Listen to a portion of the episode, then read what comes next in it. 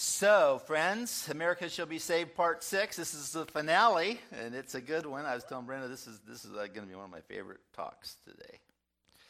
My first talking point is in our confidence that America shall be saved. Have con- have confidence that God will use you, you on fire for Him, to help America to be saved. Now, you might think to yourself, well, how could it just be me? On fire that can make a difference. And I would say unto you, what God is saying to New Song Church, He's saying to the church across America in this hour. And this is what the Spirit is saying to the churches. This is a rewind from last time, just in the introdu- introduction here, that God is moving the American church from clergy to laity to servant to the to the body of Christ, the fullness of Him who fills every in way, everything in every way, the body of Christ who fills everything, the church who is His body, the fullness of Him who fills everything in every way, identity and experience. Electrifying, passionate, mighty warriors we see a paradigm of this in the Apostle Paul in the last chapter of the book of Acts, the last little cameo there, story of when the Jews come to him in Rome. He's under house arrest and he shares with them the gospel. They reject it. And he says, Isaiah prophesied rightly about you. You're not listening, parentheses, someday you will be you'll listen. We know in Romans that all of Israel will be saved in the future. There'll be a mass revival in Israel.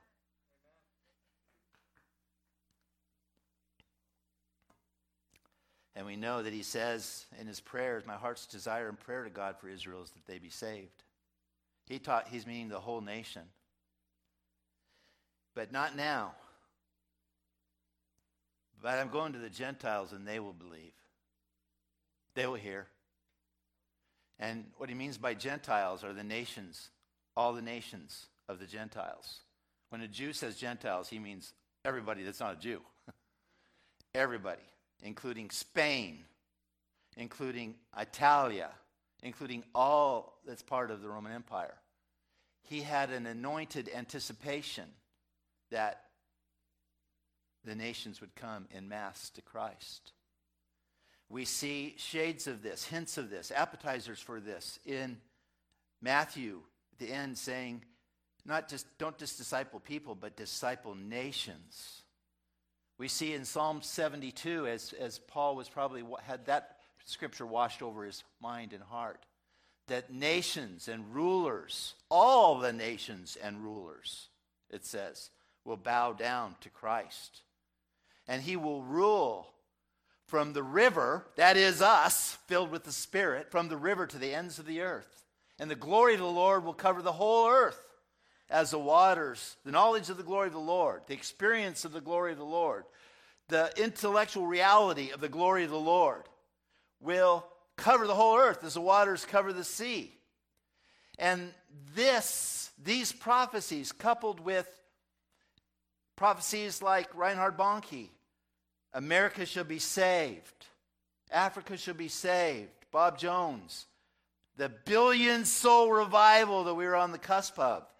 These prophecies in Scripture, Old Testament and New, through the Apostle Paul in the New, the contemporary prophecies that we see, these, these are a solid anchor point for the church in this hour Without this, I don't know that I could preach America shall be saved because if it was up if it was up to us, I don't think we could do it.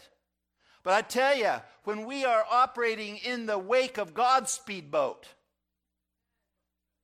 when we are flowing with what He has already determined that He will do, and that He will do as a family matter, not doing it apart from the church, I'm doing it, but not doing it apart from the church, then we can get on board with a level of confidence and, and expectation and excitement that fills our heart with joy because we realize that in the book of Revelation it says that there will be there'll be nations that there'll be such a crowd of people that you can't even count them worshiping God from all the nations of the globe. You can't even count them. So, this is the future of Jesus' life in the world and in America. And it behooves us to not be spinning around in our and, and believing and believing anything less than that, but to get on board and ski.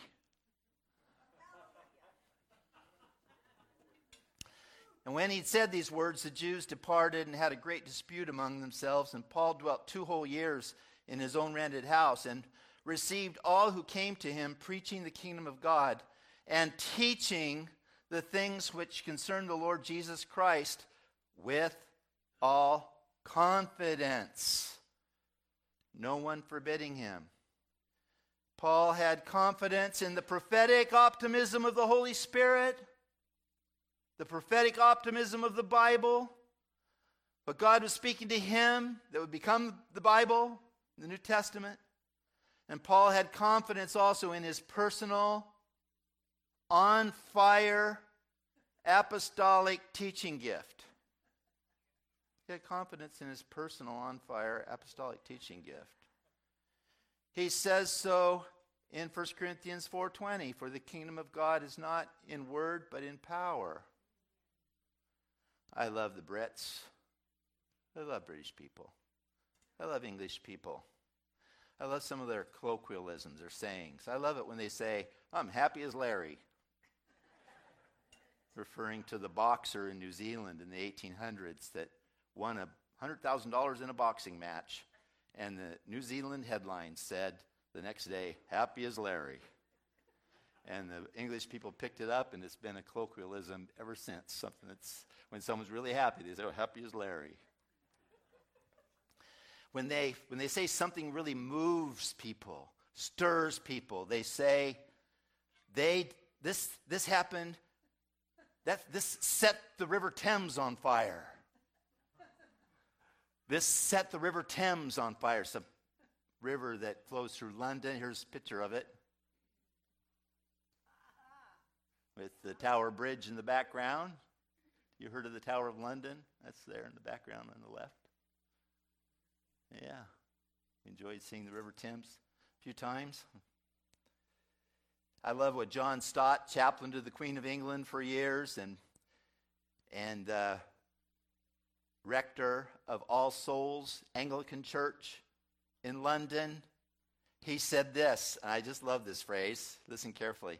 He says, "I don't care if you set the River Thames on fire. What I want to know is if I threw you into the River Thames, would you sizzle?"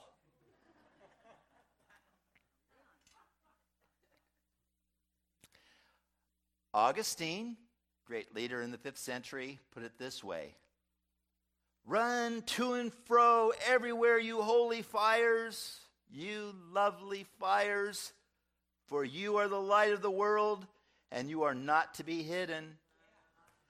He to whom you cleave is raised on high, and he has raised you on high. Run to and fro and make yourselves known to all the nations. You holy fires, you lovely fires. My friends, I believe in the Apostle Paul's teaching anointing gift, being on fire. And it was Peter, the Apostle Peter, that said to all preachers, Preach as if you are preaching the oracles of God. Why? Because you are. It's not up to us to talk anybody into doing anything. We proclaim the simple truths of the Word of God. And just like when Peter preached to Cornelius, the Spirit comes. And it's not defined, that anointing is not defined in terms of a certain emotional intensity or how much you cry or how much you levitate or how much you do anything else.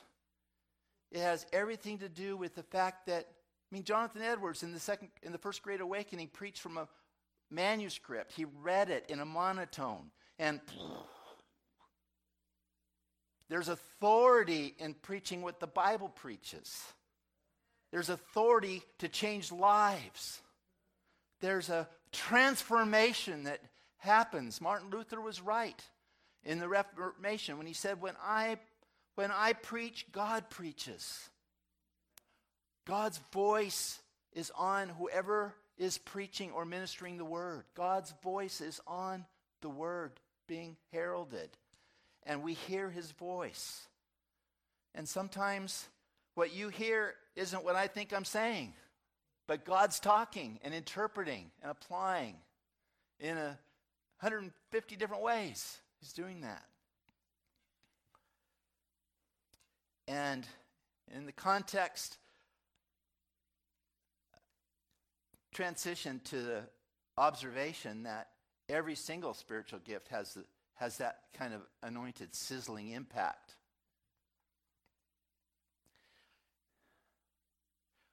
It is crucial that in this hour, when America, we are on the cusp of America being saved, that every single one of us can identify what our own anointing is in God, what our calling is in God. And it is imperative that as we fashion our schedule, our lives, that we that we make sure there is time for us to spend serving the body of Christ or serving the world with that spiritual gift in mind. Because if we do, we will have an intensification of God's fire on our lives, no less than Paul, no less than Miguel and Rosa, no less on, than me, no less than any of your, your favorite Christian that you admire or that you think of as in terms of being on fire for God, it is a lie for you to believe that your anointing is any less than theirs. Amen. I think of my Uncle Earl. I went up to a little town yesterday, drove four hours and some minutes, to a little town called Hopewell, Oregon. I couldn't find it. Not because my GPS was broken, but because it is so small a town you can't even see it. it turns out it's just like one intersection with a store. I kept looking for the town. I can't find this town. Finally, I had stopped and asked someone, Where's the Hopewell? And they said, Just right there. I said, well, where's Hopewell Community Church? Right there. So it's a store and a church.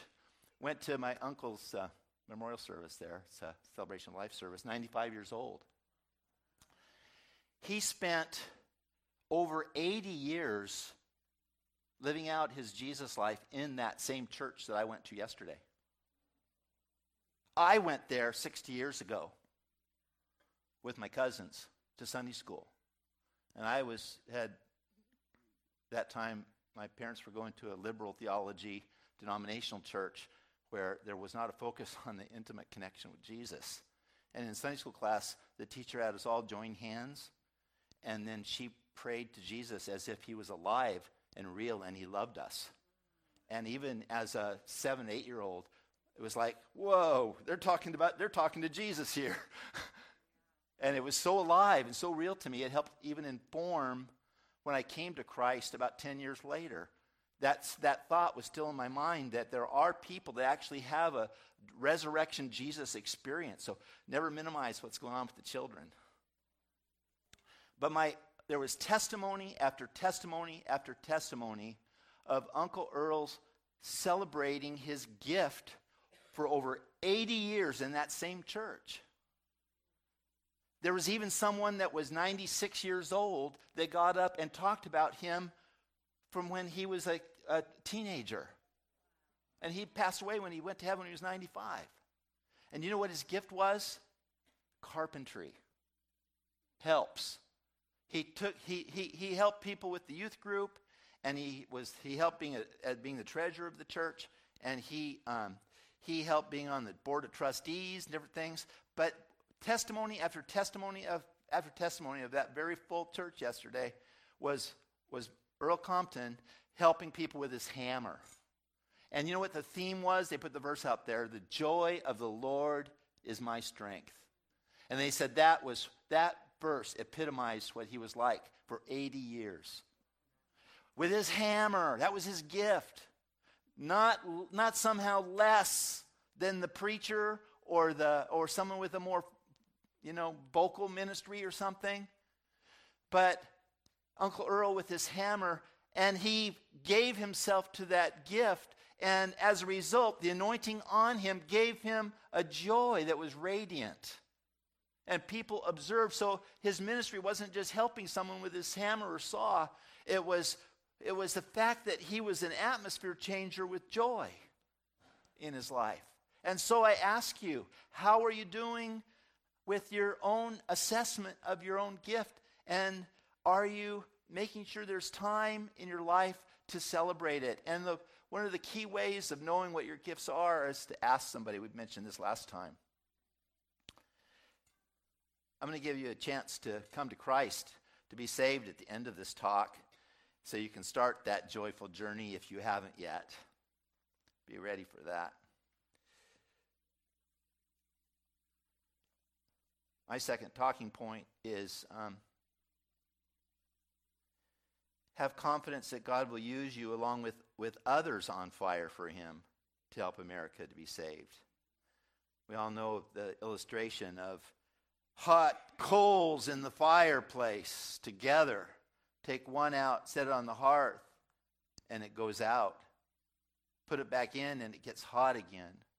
There's so much power in together fire, isn't there? The Apostle Paul, writing and talking here, he, he ends up um,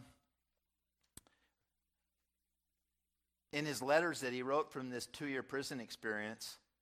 He refers to Timothy, Tychicus, Epaphras.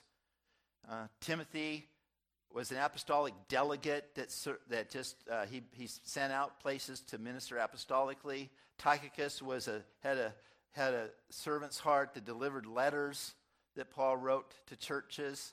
And Epaphras, who actually was a church planter of the Colossian church, was in prison with Paul as an intercessor, an anointed intercessor. So everybody has their gift. Everyone has their gift cluster and calling. And when we give ourselves to that, there is a sizzling fire on us. and it's a together factor. We stir each other up in our gifts. That's part of the together factor. Do you remember that Jesus had 12 disciples and that he had nicknames for some of them based on their anointing? Some of them were not fully flourishing in their anointing yet, but Jesus saw potential. He saw little appetizers that, given his Holy Spirit poured out on them, that he'd see those amplified and accelerated. So Jesus very affectionately had these had these uh, nicknames. You'll remember uh, Simon the Zealot. There's something about Simon as distinguished from the other Simon. There's Simon the Zealot. Remember what about Jesus said that zeal for your house consumes me. Zeal for your house consumes me. Jesus loves zeal. And he saw it in Simon the Zealot. So that's Simon. I love him. He's Simon the Zealot. And then there's the other Simon, who's a rock. He doesn't look like much of an anchor point for us now, but he will be. I'm going to call him Peter the Rock. That's my nickname for him. And there's James and John. They've, they've got some, they grew up together fighting, I guess. They were sons of thunder. You know, Jesus is thinking with the right work of the Holy Spirit on these guys, they could, they could actually write a book that we could put at the end of the Bible. Would you agree that Revelation is a bit thunderous at points in the anointing? Jesus loved, loved that anticipation for John. And you'll remember uh, Levi the tax collector. maybe even accused of stealing money. Maybe he did steal some money, I don't know. But you remember, Jesus saw something in him. Follow me. And he got up and followed. And I think that when he got up and followed Jesus, left his tax IRS booth behind him, that uh, I think Jesus' heart really, really leapt within him. And in his heart of hearts, Jesus is saying, you know what? This guy, Father, thank you. Thank you that he got up and he's following me. He is such a gift to me. Thank you, God, for Levi. I'm going to nickname him Matthew, gift of God. Hey, Matthew, gift of God. We're friends. Come on. We're going to work together for a while here. What is your nickname? What do you think Jesus wants to call you? No, it's not bad like you're thinking, some of you. Rebellious, hypocrite, loser. no, some of you are thinking. That's not your nickname. You, you can ask God, what is my nickname? Or one of my nicknames. You know, the Holy Spirit will tell you, and it will seem too good to be true, but it's not. This whole walk is too good to be true in our human thinking, but it's not. It's God at work in us. What's your nickname? It's beautiful, whatever it is. We can help us, we can help other people with their gifts and callings. We can ask God what someone's gifts or calling is. And you know, in the course of our life, as we are um,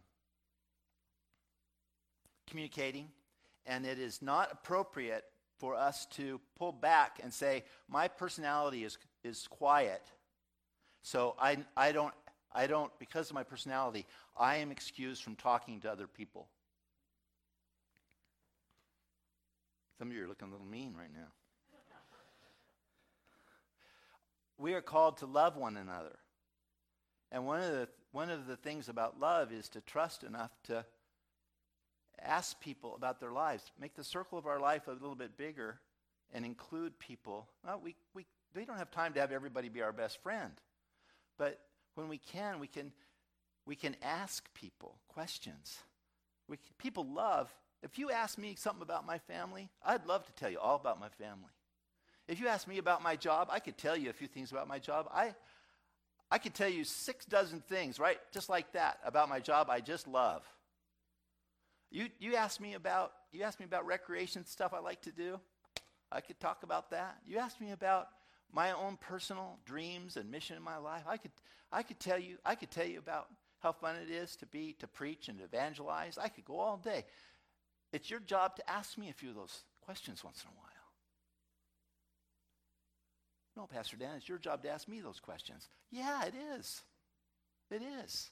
One of my favorite things is to Ask God, what is this person's calling and gifting? And then bless it with my words. Because there's power in the blessing with words. And it amplifies and increases and, and fuses energy. I remember newly saved, 16 years old, 17, 18 years old. Uh, my first mentor, Orville and Ivory Leathashore, second generation out of the Azusa Street revival, they mentored me in things of God. And I remember Ivorita Leathashire looking me in the eye one time and said, Dan, when I think of you, I think Bible principles applied to life. That was huge for me. No one had ever said that kind of thing to me, but it, it resonated in me like I carried that word. And my pastor, John Lancaster, shortly after that said, I was asking him, What do you think God's will is for my life? You know what he said? He said, Clearly, Dan, everybody knows you're supposed to do the work of an evangelist. It, it shot me. It was like shooting me out of a cannon. It gave me permission to be myself.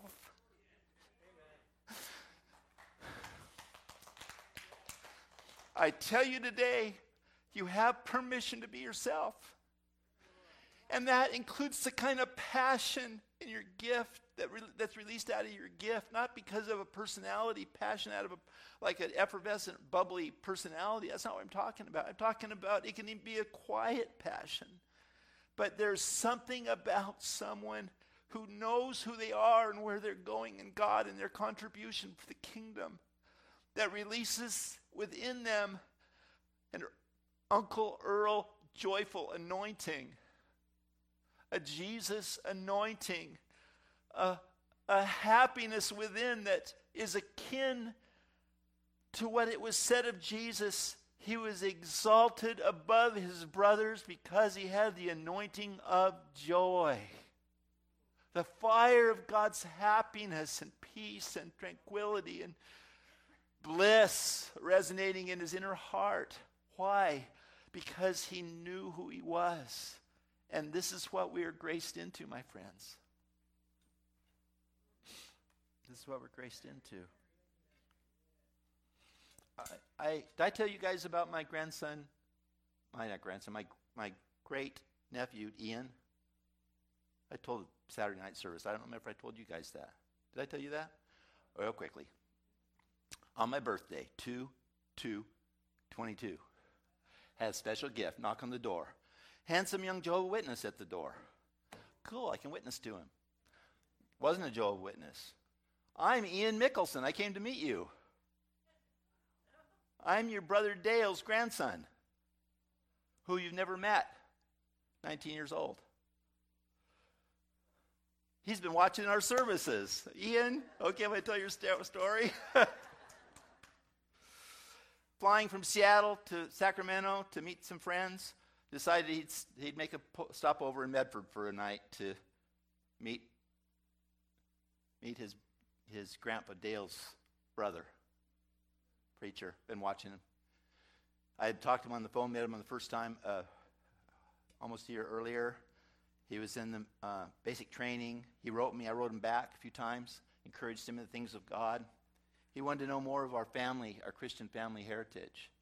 And I was able to fill in some gaps for him. And one of the things I did, I, he wanted to go out soul winning with me, which I was happy to oblige. And uh, he had never prayed out loud in front of anybody before. So we walked out of the restaurant where I took him out for lunch, and we found someone, started sharing the gospel, and the guy said, Yeah, I'm a, I'm a Christian, but I need prayer. I said, What for? And he said, I'm a, I have a heroin addiction, and I want to be free. So Ian put his hand on his shoulder and started de- him, declaring in the most sincere words victory, blessing, help, anointing, power. It's like he'd been doing it all of his life. First time he'd ever done it. And then, you know, as we continued, we prayed with three people to be saved. It was awesome. Mickelson's at work. Yeah. And then, and then he, uh, he kept wanting to gravitate to minister to homeless. Well, before he left, I got out, I got out his great, great, great grandfather's shoes that I have. His grandfather Dale's great grandfather's shoes I have that he had made. And I told him the story of how when he came over from Denmark, ship went off course and he got down on his knees on the ship. My grandpa uh, Mickelson told me this story about his dad. And he said, if you'll, if you'll deliver us from this storm and this, this, we're being blown off course here, I, I promise I'll serve you my whole life. And he fulfilled that promise, helping start Methodist Sunday schools everywhere he went as a farmer his whole life. And I took those shoes and I touched Ian's feet with his, those shoes. And I said, that anointing of that promise and those prayers to the generation, to the fifth, sixth generation later that, were, that must have been prayed that anointing of service and giftedness that was on Grandpa Christian, that was on Grandpa Leonard, his son, that was on Grandpa Bill, his son, that was on Grandpa Dale, his son, that was on Grandpa Pete, that was on Dad Peter, his son, that's now on you.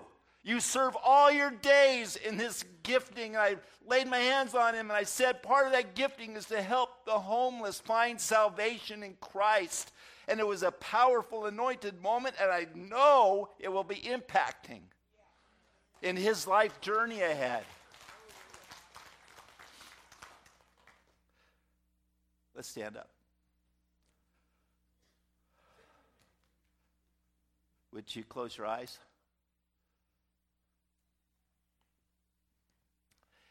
Would you close your eyes, please?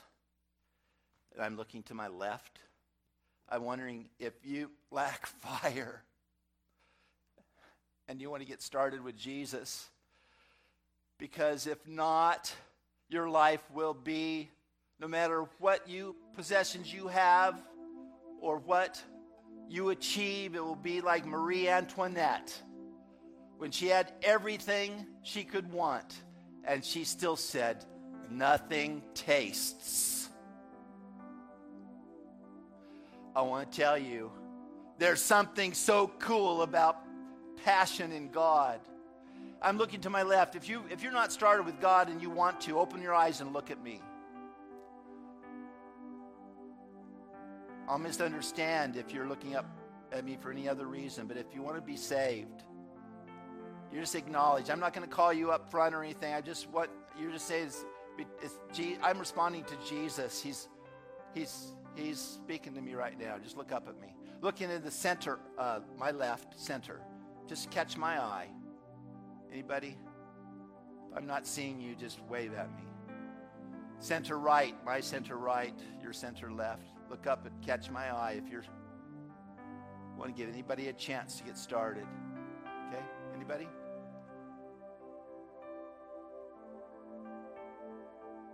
Starting with Jesus, look up at me. Far right, my far right. Anyone getting started? Trust we're all there then. Good. Hands on your heart. Those watching at home, same thing. Be saved. Be saved. Confess with your mouth Jesus is Lord. Believe in your heart God raised from the dead. You shall be saved. I bless this word to our hearts and our feet. Our hearts and our feet. Our minds, our hearts, and our feet. In Jesus' name. Go, happy ones, you fires, you lovely fires. Go with joy. Thanks for being with us today. If anybody needs prayer, we have uh, Cheryl Hukel and prayer team up front coming up right now.